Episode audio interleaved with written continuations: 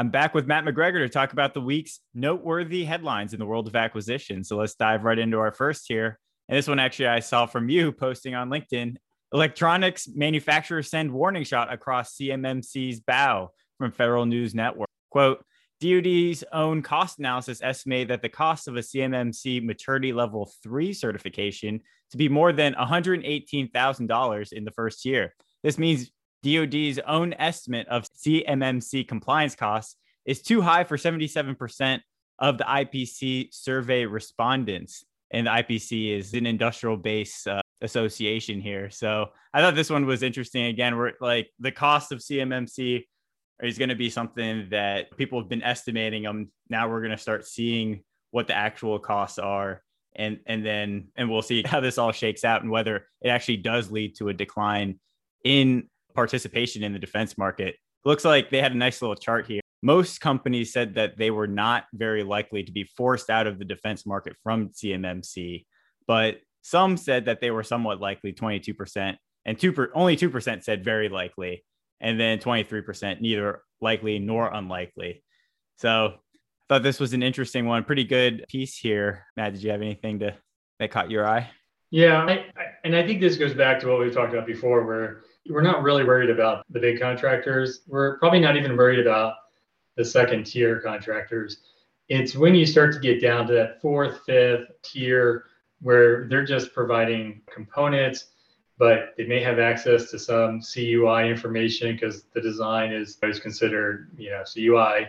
And, and then it's the non-traditionals that maybe haven't done much work with the department who, who now have a barrier to entry because they have to have this in order to get a contract yeah, I had some interesting dialogue on LinkedIn about with some folks who are probably smarter than me about this, but I still didn't get a comfortable feeling that that those sub-tier contractors would be able to actually get this reimbursed. I'm sure the larger ones will figure out a way and they'll have the ability to spread the overhead and, and such. But yeah, I'm still not clear on it. And it's certainly clear if I'm not clear and uh, from all the traffic on LinkedIn and other articles, the the DIB, the Defense Industrial Base, is not clear. So what would be to me what would be even worse about this is if it was really easy for all these vendors to get this reimbursed and they wouldn't have to actually put any of their own money but they perceive that they have to because we're not being clear. And so they they leave and they find they try to find more commercial uh, customers or something. Yeah i don't know. We have some work to do here yeah, I thought that's it's a good point.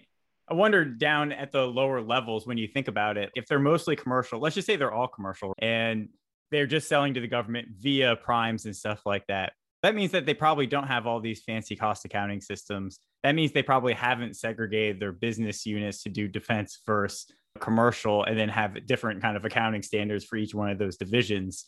And so it would seem to me that that cost kind of would get burdened all on or maybe they would spread it across all of their commercial business and make them less competitive or maybe they would just be able to charge higher prices through the primes and then back up to the government. And so it is all just rolled up in there. And because the primes are like the second or third or fourth tier level they can do their own negotiation and they don't have the same potentially TINA requirements or something like that for cost of pricing data. They can't get away with it. So maybe uh, i'm not really sure and I think it's interesting that we were talking about how DCMA is having problems having certifying the the certifiers, right? The actual accreditation people. It'll probably be a number of years before they even get to those 300,000 suppliers, and most of them are in the lower tiers. Yeah, I don't know what you mean, Eric. They, they've got they got one, so they got started. They have one, so yeah. Well, I was, I was when I saw when I saw the headline from this article, I was like, man, he just uh, copied me because last year I wrote a blog post. Frank Kendall fires a shot across the bow of CMMC, and this one's very similar, but from a much bigger outlet. People are stealing your good ideas there.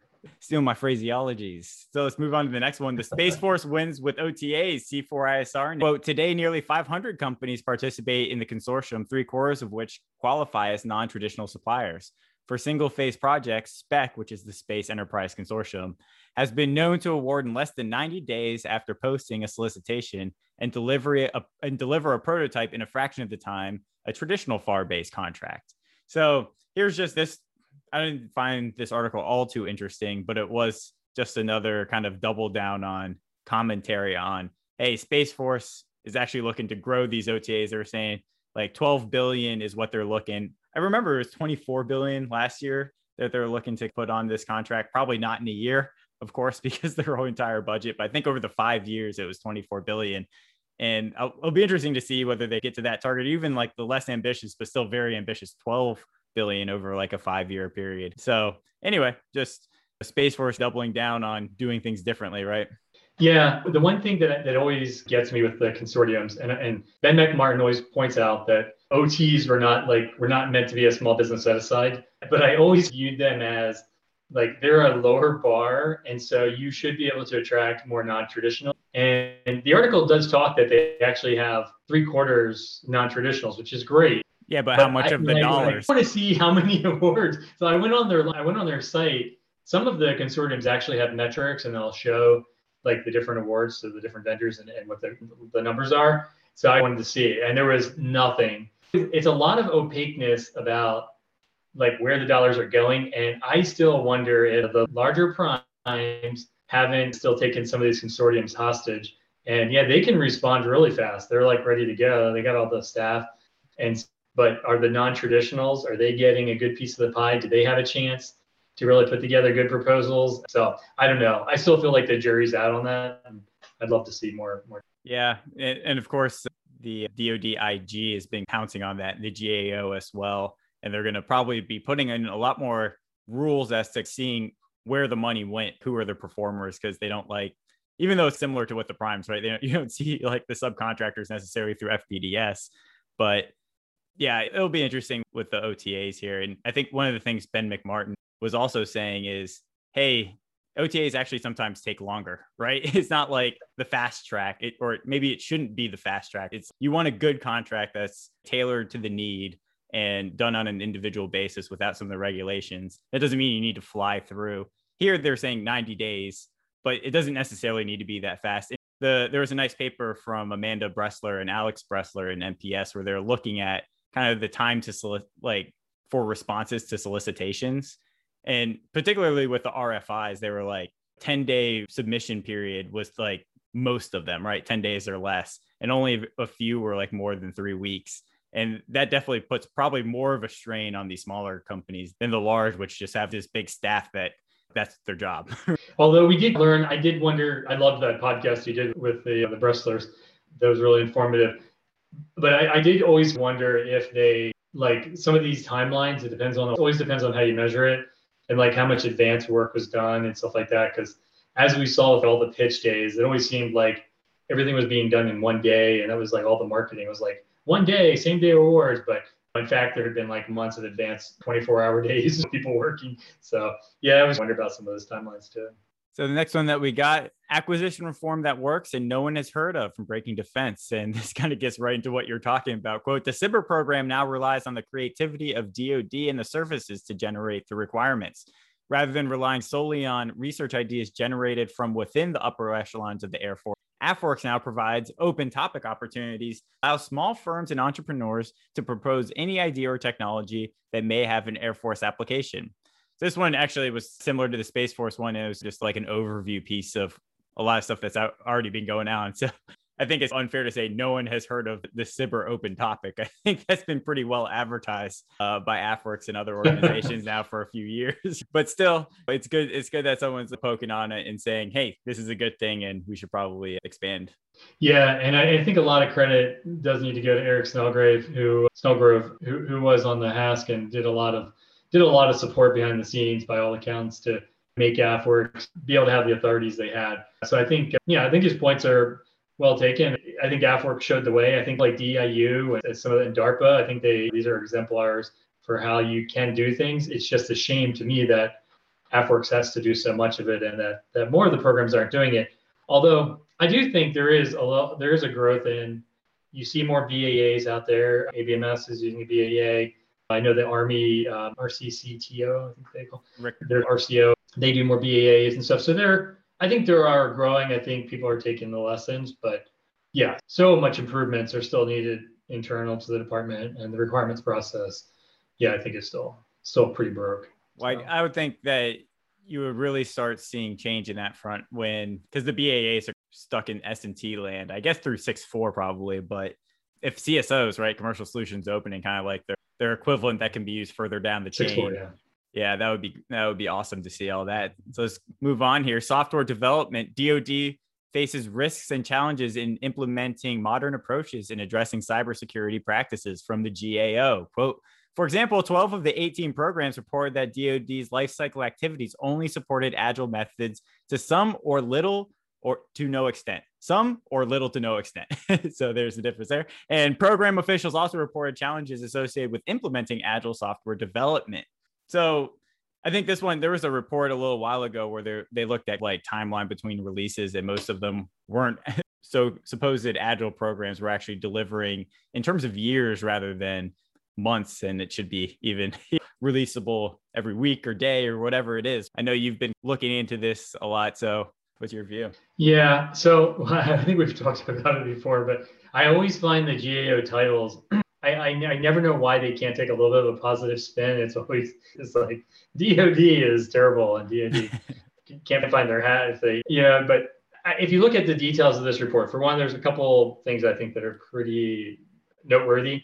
One is that there's actually no software programs that are not business systems in their analysis. So they only looked at the business systems and they really came up with a, I don't know, it's a very interesting dissection of the different approaches. They make a distinction between Agile and DevSecOps. They make a distinction between an approach that supports continuous iterative development using DevSecOps, an approach that supports continuous iterative development using DevOps and there's a lot of gradations and stuff like that. I think they could have been a lot more clear. And the bottom line is that that of the 16 of the 22 programs are actually delivering software at least every six months, which I mean, for DoD, given how far we've come since the DIB study and the DSB study back in 2018, that's pretty good. That's real progress. So yeah, we're not there. We have a long way to go but I think they're I think the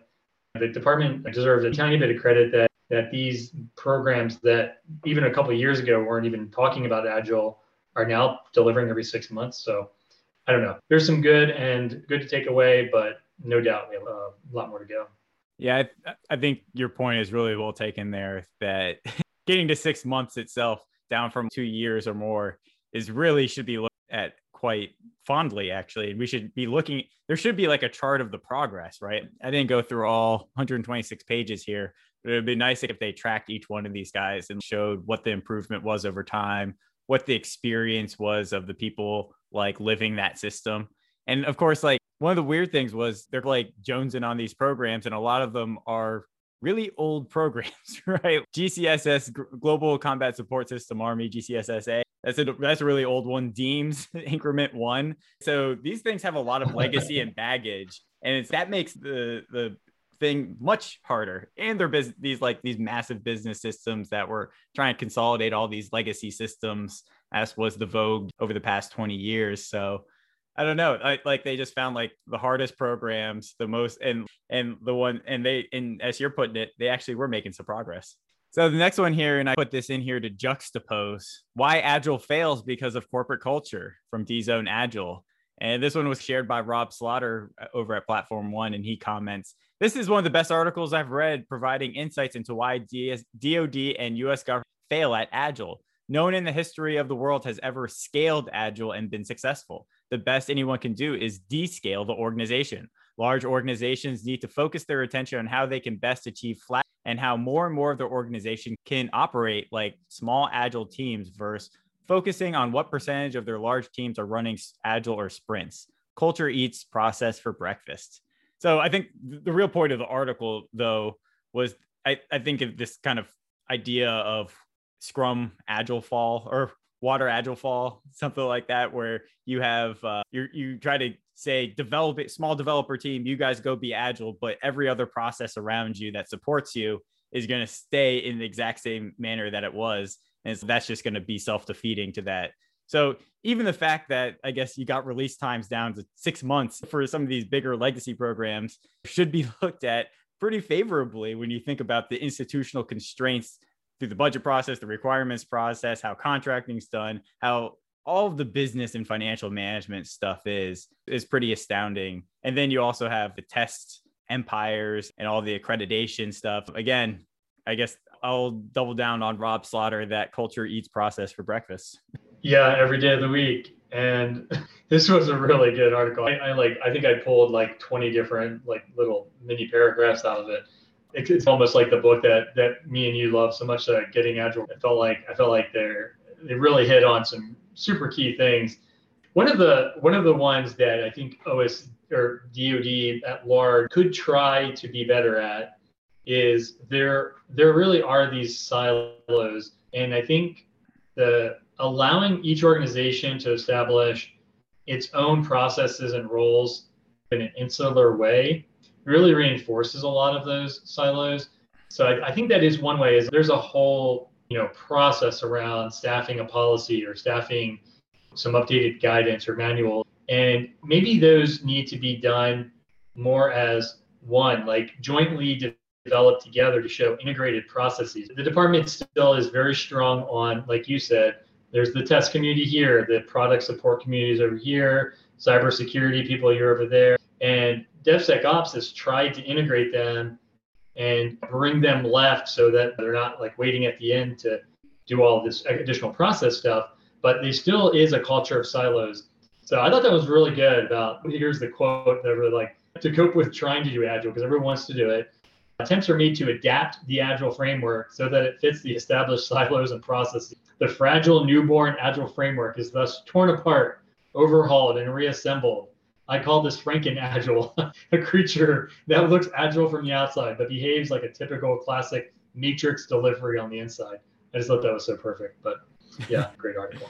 Yeah, Franken Agile, that's a good one. But I think you you bring up the good point there that the the Agile team is supposed to be like fully integrated and like almost self-sufficient to some degree for a lot of the release purposes. And definitely we have those silos and the way that the adaptive acquisition framework, of course, it's much better than what came before, but it still has those intersections of 14 or more now functional DoD instructions that that bring some of that back down. And I think not all of it's bad. Of course, all all of it's good to some degree, but then when you put them all, to, all together at once, maybe it, it becomes overwhelming to some degree. We can move on here to SMC's Space Safari office to focus on urgent launch needs from Breaking Defense. Quote, Space Safari is part of SMC's Special Programs Directorate, which will fall under Space Systems Command Enterprise Corps once SSC is established later this year.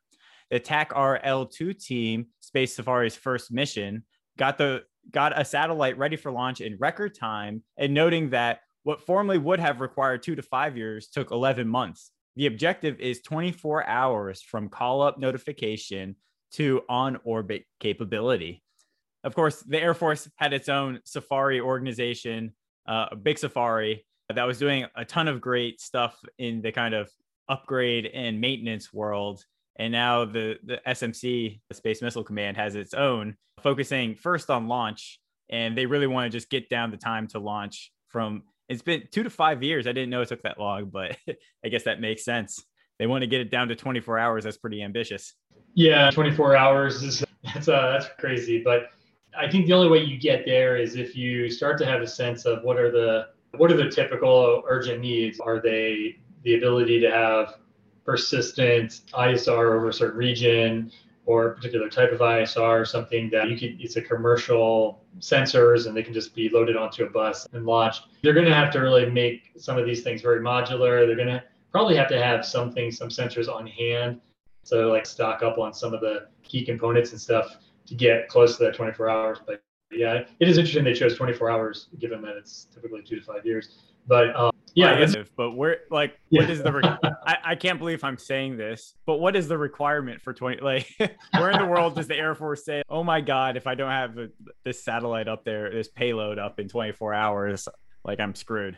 Yeah, that it's it. I, I wish they wouldn't have done that. I think maybe they did it maybe they did it just to make a point, knowing it wouldn't be reached. But yeah, I think they if they had chose two months or 90 days or something like that, it could have been probably more realistic. But I, I do love this, and I there was an article that you didn't include that that I really like that I think goes along with this, which is the whole com- commercial services office that they're stand that's SSC will stand up where they've recognized they need to take advantage of more of the commercial stuff. So this to me is just like a, an acknowledgement that yeah, there's commercial services, but there's also a lot of commercial hardware.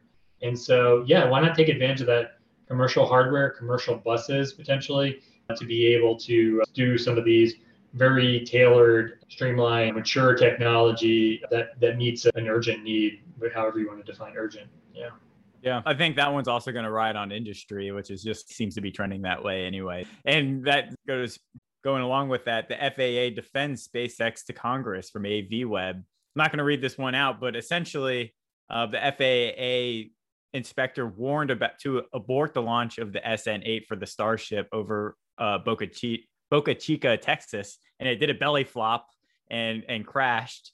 And of course, the FAA was pissed, but then they said that they recertified the launch process and they modify and they now have a culture that they don't have the same problems at SpaceX. FAA is now defending SpaceX that they've right they've righted their wrongs, which is nice. That not only that was SpaceX responsive, but that the FAA kind of came to their defense rather than the kind of classic, oh, one thing went wrong and we're going to bring it down on you.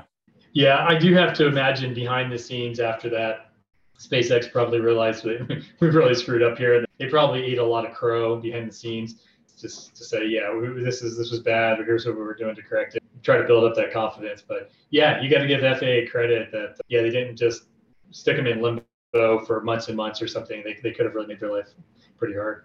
And the one problem here, it seems like for me, is like, how is the FAA certifying like SpaceX when SpaceX is clearly the knowledgeable insider? So it's like one of these issues where the regulator has less information and less talent or skill to understand the problems than the thing that they're trying to regulate.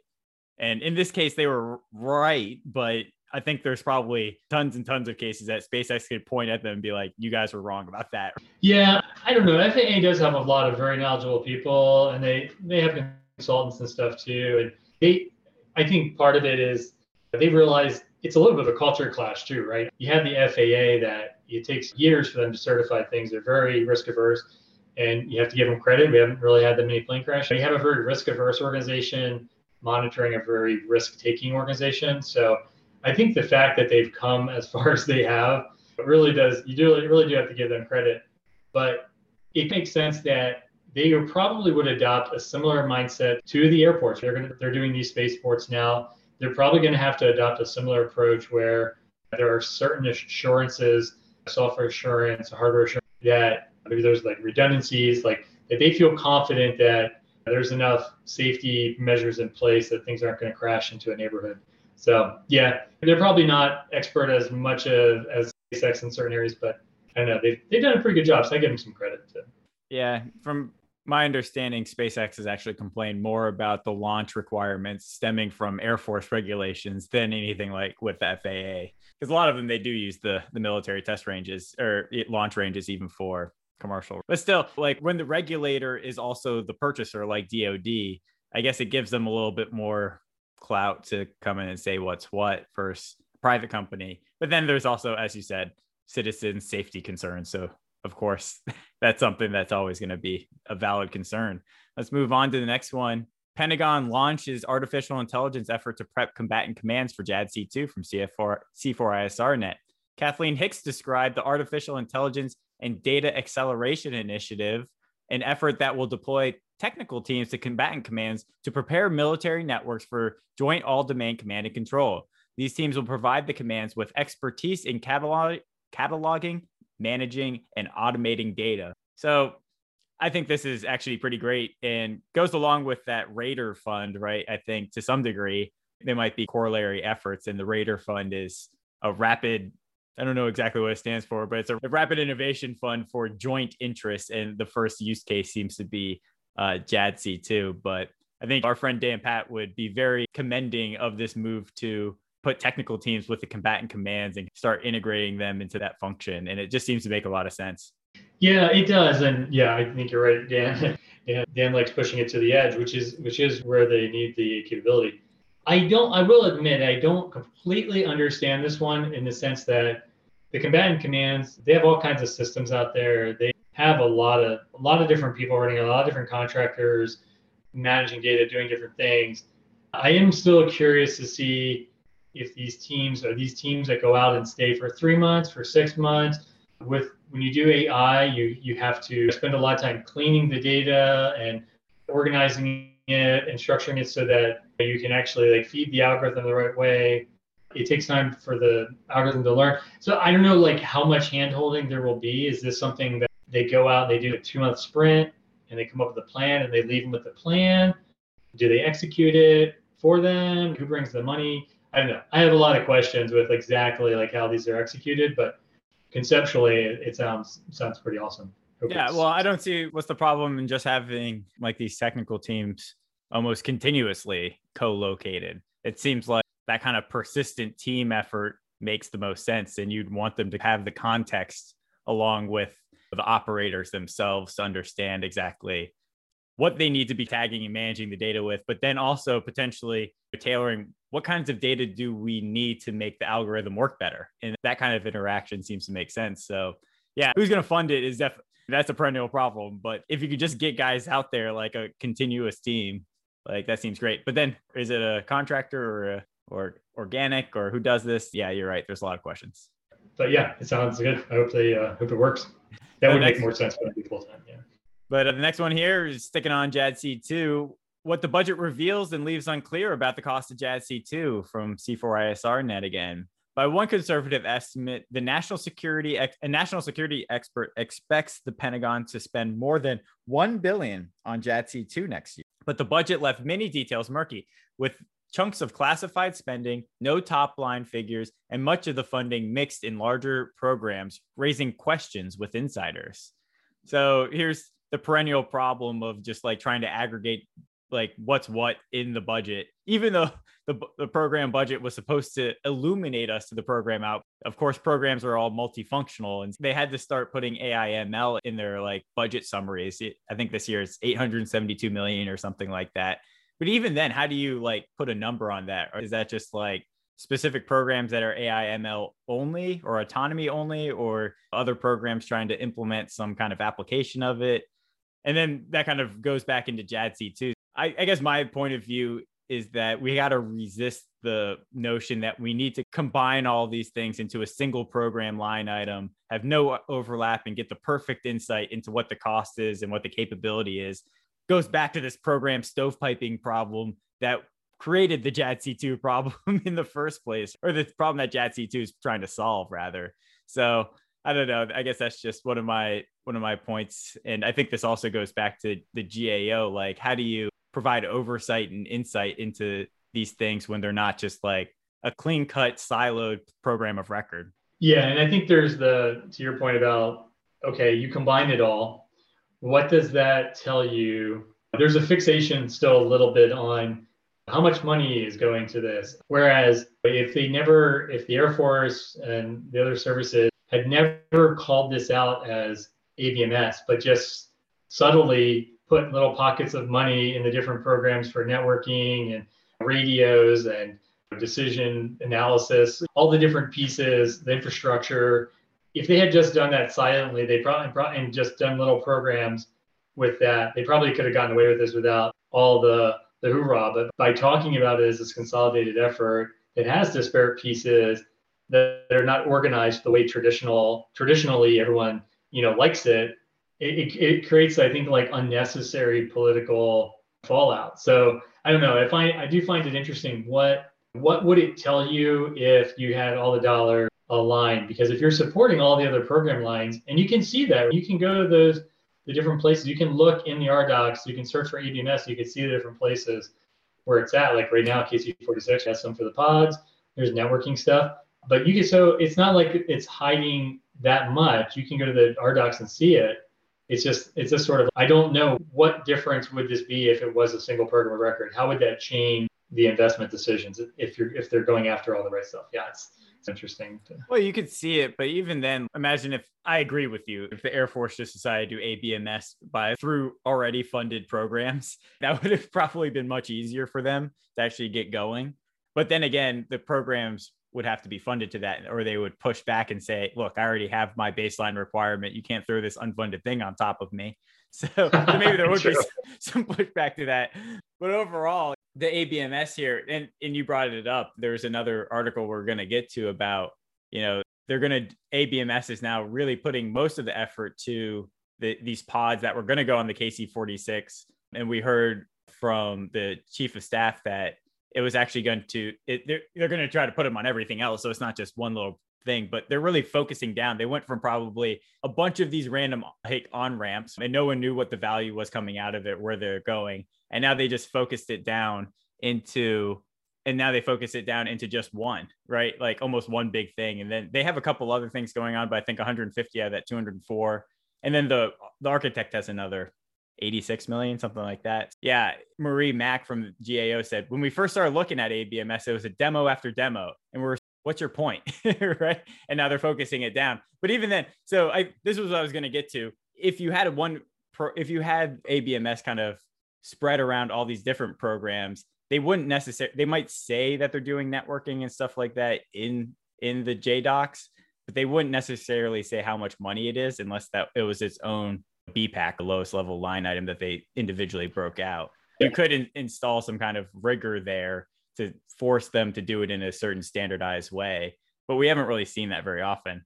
Or, or that would be a, a weird new way of going about things, right? Like standard like work breakdown structure of program at the BPAC level that map up to different structures, right? So you have a multi structure view rather than the single major force program. And I'm just rambling on a bunch of random things here. No, I agree. I think on the whole, though, like there, the different major thrusts within most of the RDT&E lines, if there are like individual efforts, they're fairly broken down. It depends. It's PE by PE. So you're right. In some cases, you probably can't see very much. In some cases, you can see pretty clearly. But yeah, I just go back to how would that change the? It may change congressional perception because they could see the dollars better. But would it change how they would want the dollars allocated? Would they say no you're not doing the right things or would it just be a comfort level that we have one program now that we can say we have a baseline and, and we can track this and we can tell GAO to go audit it really cleanly. It's just more to me, it feels like it's more like a comfort thing than it is an actual impact on investment decisions. So I don't know. But I'm with you. So let's move on to the next one here. Let's go to the Navy. New USV to deploy loitering munitions by UVision, Naval News. To supply the Hero 120 for the U.S. Marine Corps Organic Precision Fire Mounted OPFM system. The system will be integrated with the LAV-V, that's the Light Armored Vehicle, JLTV, and the LRUSV, and I believe that's Long Range Unmanned Surface Vehicle. Hero 120 is a high precision smart loitering munition system with a unique aerodynamic structure that carries out pinpoint strikes against anti armor, anti material, and anti personnel targets, including tanks, vehicles, concrete fortifications, and other soft targets in populated urban areas. And they're saying that because it's quite precision and doesn't have uh, a, a bunch of collateral damage. So I, I guess Navy's still moving out and doing a lot of interesting experiments here. And this one just struck me also because it seems like there's a lot of these like loitering munitions and other types of UAV companies I've just never heard of. I never heard of UVision and I've never heard of the Hero 120. So I'm sure there's a bunch of other ones I've never heard of either. But uh, these are probably things that are, may or may not be household names in the not too distant future. Yeah, true. Especially being integrated into the new uh, long range unmanned surface vessel and then being on JLTV. Yeah, that could be they could grow pretty quickly. Yeah, this is another example to me of the Marine Corps. They've abandoned, like we talked about before, they've abandoned their tanks, they've abandoned all this heavy equipment, and they're looking at creative ways of achieving effects through cheaper, more modular systems where you can put these on different vehicles. It can do the, the crazy thing about this one was it can do ISR and then also do a strike. So while it's flying around and loitering, can give it can do ISR and then once the target you know is chosen then it goes after it but yeah pretty awesome isr do you know did you read yeah. that one because it's like that's, no, it's got to be disposable like you're putting to you already need some of the equipment in order to track and, and destroy so maybe yeah, it's probably it's probably not as uh, yeah, sophisticated as like our eyes Like are. yeah, but I don't know. Did you do you see the picture of the LR, the long range unmanned surface vessel? Is that? No, I did not. It's another company like you said that I had never heard of, but yeah, Metal Shark. They've been working with the Marine Corps for a little while. Yeah, that one was actually a pretty cool one. I didn't know that was large That's though. That really one seemed it seemed pretty uh, small. But yeah, it, looks, what, it looks like a yacht. It really does. It looks like a small yacht. But the like a fact, futuristic could yacht, stick- like like an Elon Musk uh, yacht or something. but the fact you can stick these on there, like you can have all these sensors on that thing, and then stick some of these precision fire mounted things on there. That is really cool. You have you have a hundred of these in the in certain areas of the South China Sea or something. That'd be pretty scary. To, what degree, like they're taking just a. It seems like from an outside view that the Navy's taking a very different approach to autonomy than the Air Force, whereas the Air Force seems to be centralizing a bunch of stuff into Skyborg, and then they have their um, autonomy core system. Like, does is the Navy kind of working from a single kind of autonomy system, and then branching that out into different vehicles? It, and it just seems like a, a much more dispersed kind of program. I don't know. That's just my impression. Oh no, I agree. I think the Army and Navy are ahead of the Air Force, maybe by a lot, because you haven't really seen Skyborg progress to where you see it being fielded at any kind of scale. Whereas the Army is doing remote combat vehicle, leader follower. The Navy has the UCAV and the different the, the tanker, unmanned tanker. They're doing all kinds of unmanned stuff. They're like leaping ahead, and the Army's right behind. I don't know what the Air Force is doing, to be honest. So we'll move on with and stick with the Navy revamping aviation maintenance and new 10 year FIOP plan from USNI News.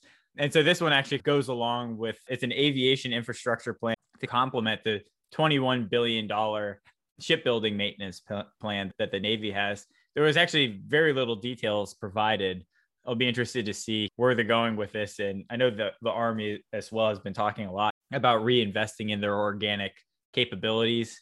And the Air Force too, they've been talking about it less, but they've been still saying we need to get to 2% reinvestment in our facilities. And I think 2% was the number. And they're like at 0.6 and creeping up, something like that. There it is.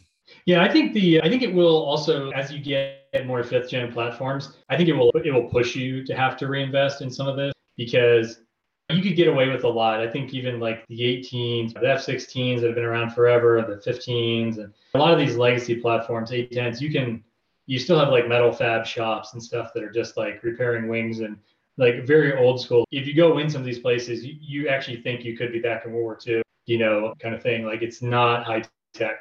And then very awesome and the people there are amazing, but not high tech. But but with fifth gen, like F22s and the B B21s and the the future unmanned ones that might have a lot of more stealth coating and stuff, those are probably going to need better infrastructure. So this kind of makes sense.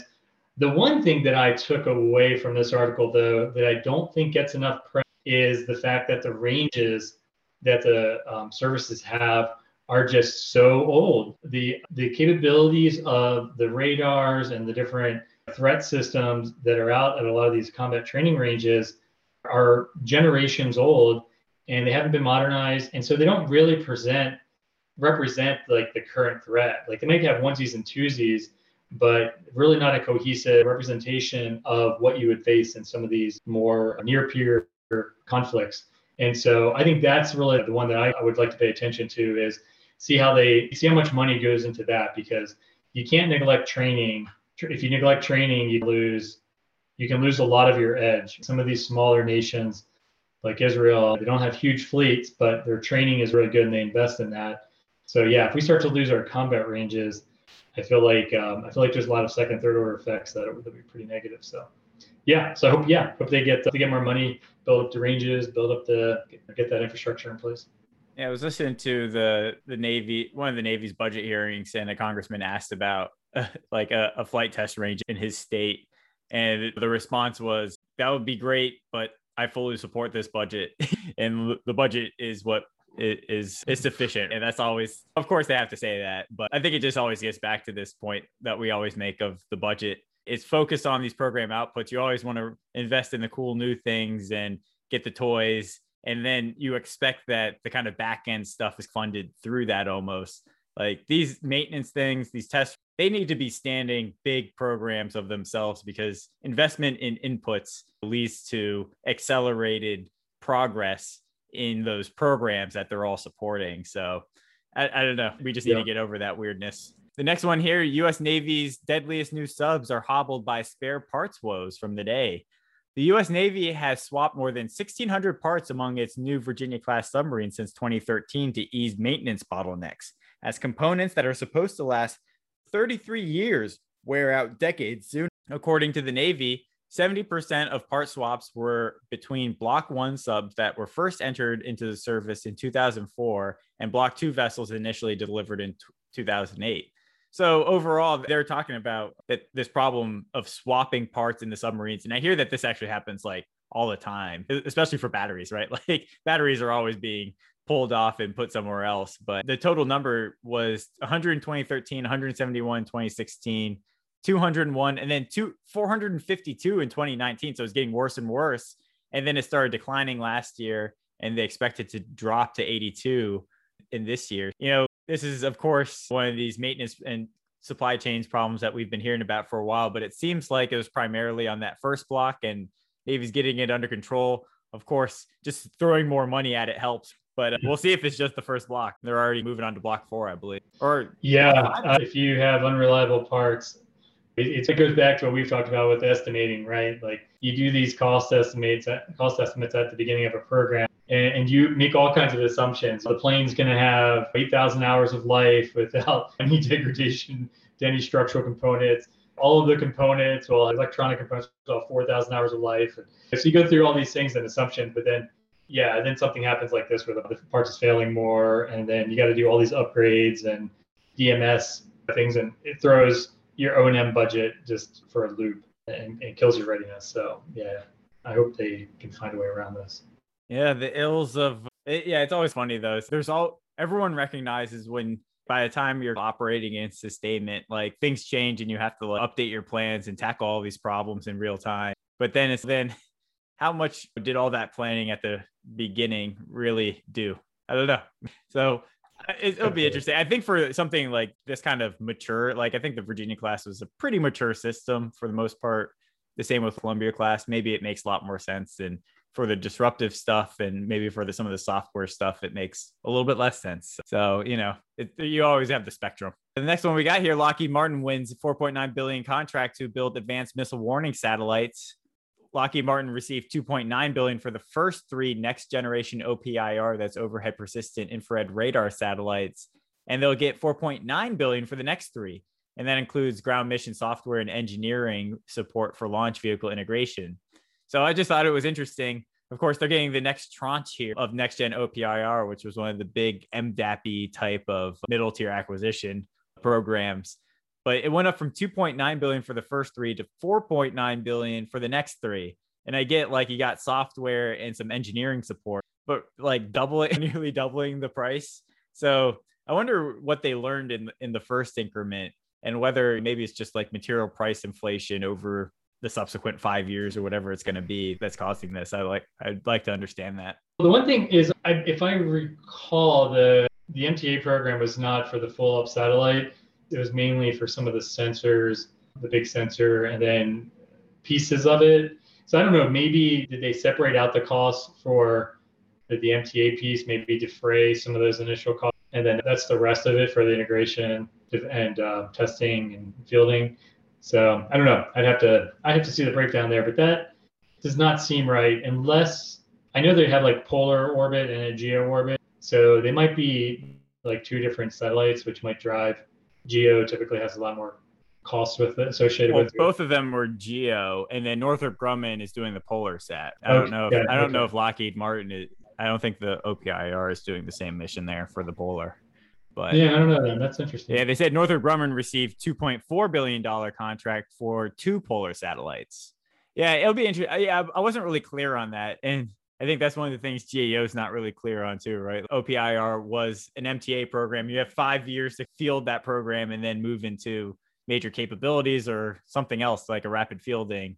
Was I, I wasn't really clear, I guess. Maybe the MTA was just for development work on a lot of the payload and the sensor type stuff. and then they got a 2.9 billion. But that seemed like it was a little while ago. So I had to imagine it was part of the MTA because they didn't break it. They didn't have a different program. Well, There was a phase zero and a phase one. MTA was supposed to be the phase zero. Okay. So I don't know though. It's the devil.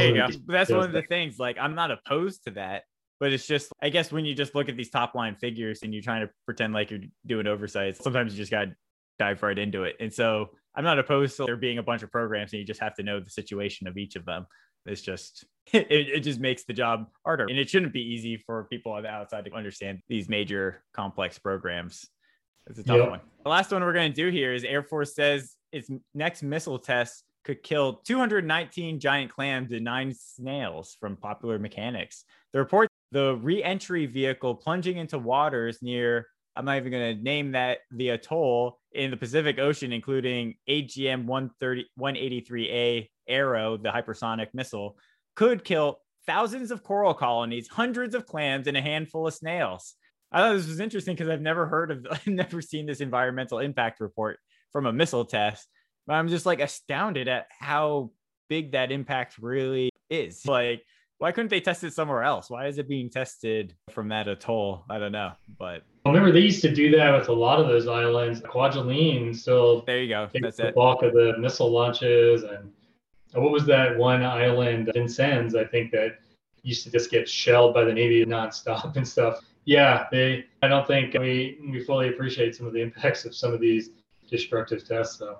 Yeah, I yeah, wonder what the impact was from just like World War II, like the Battle of the Coral Sea and stuff like that. Like oh. what all that damage was, and that's what is also pretty scary just about any kind of even moderate conflict with China in that region. Like kind of the destruction of that coral you know triangle that that exists there up to the Philippines.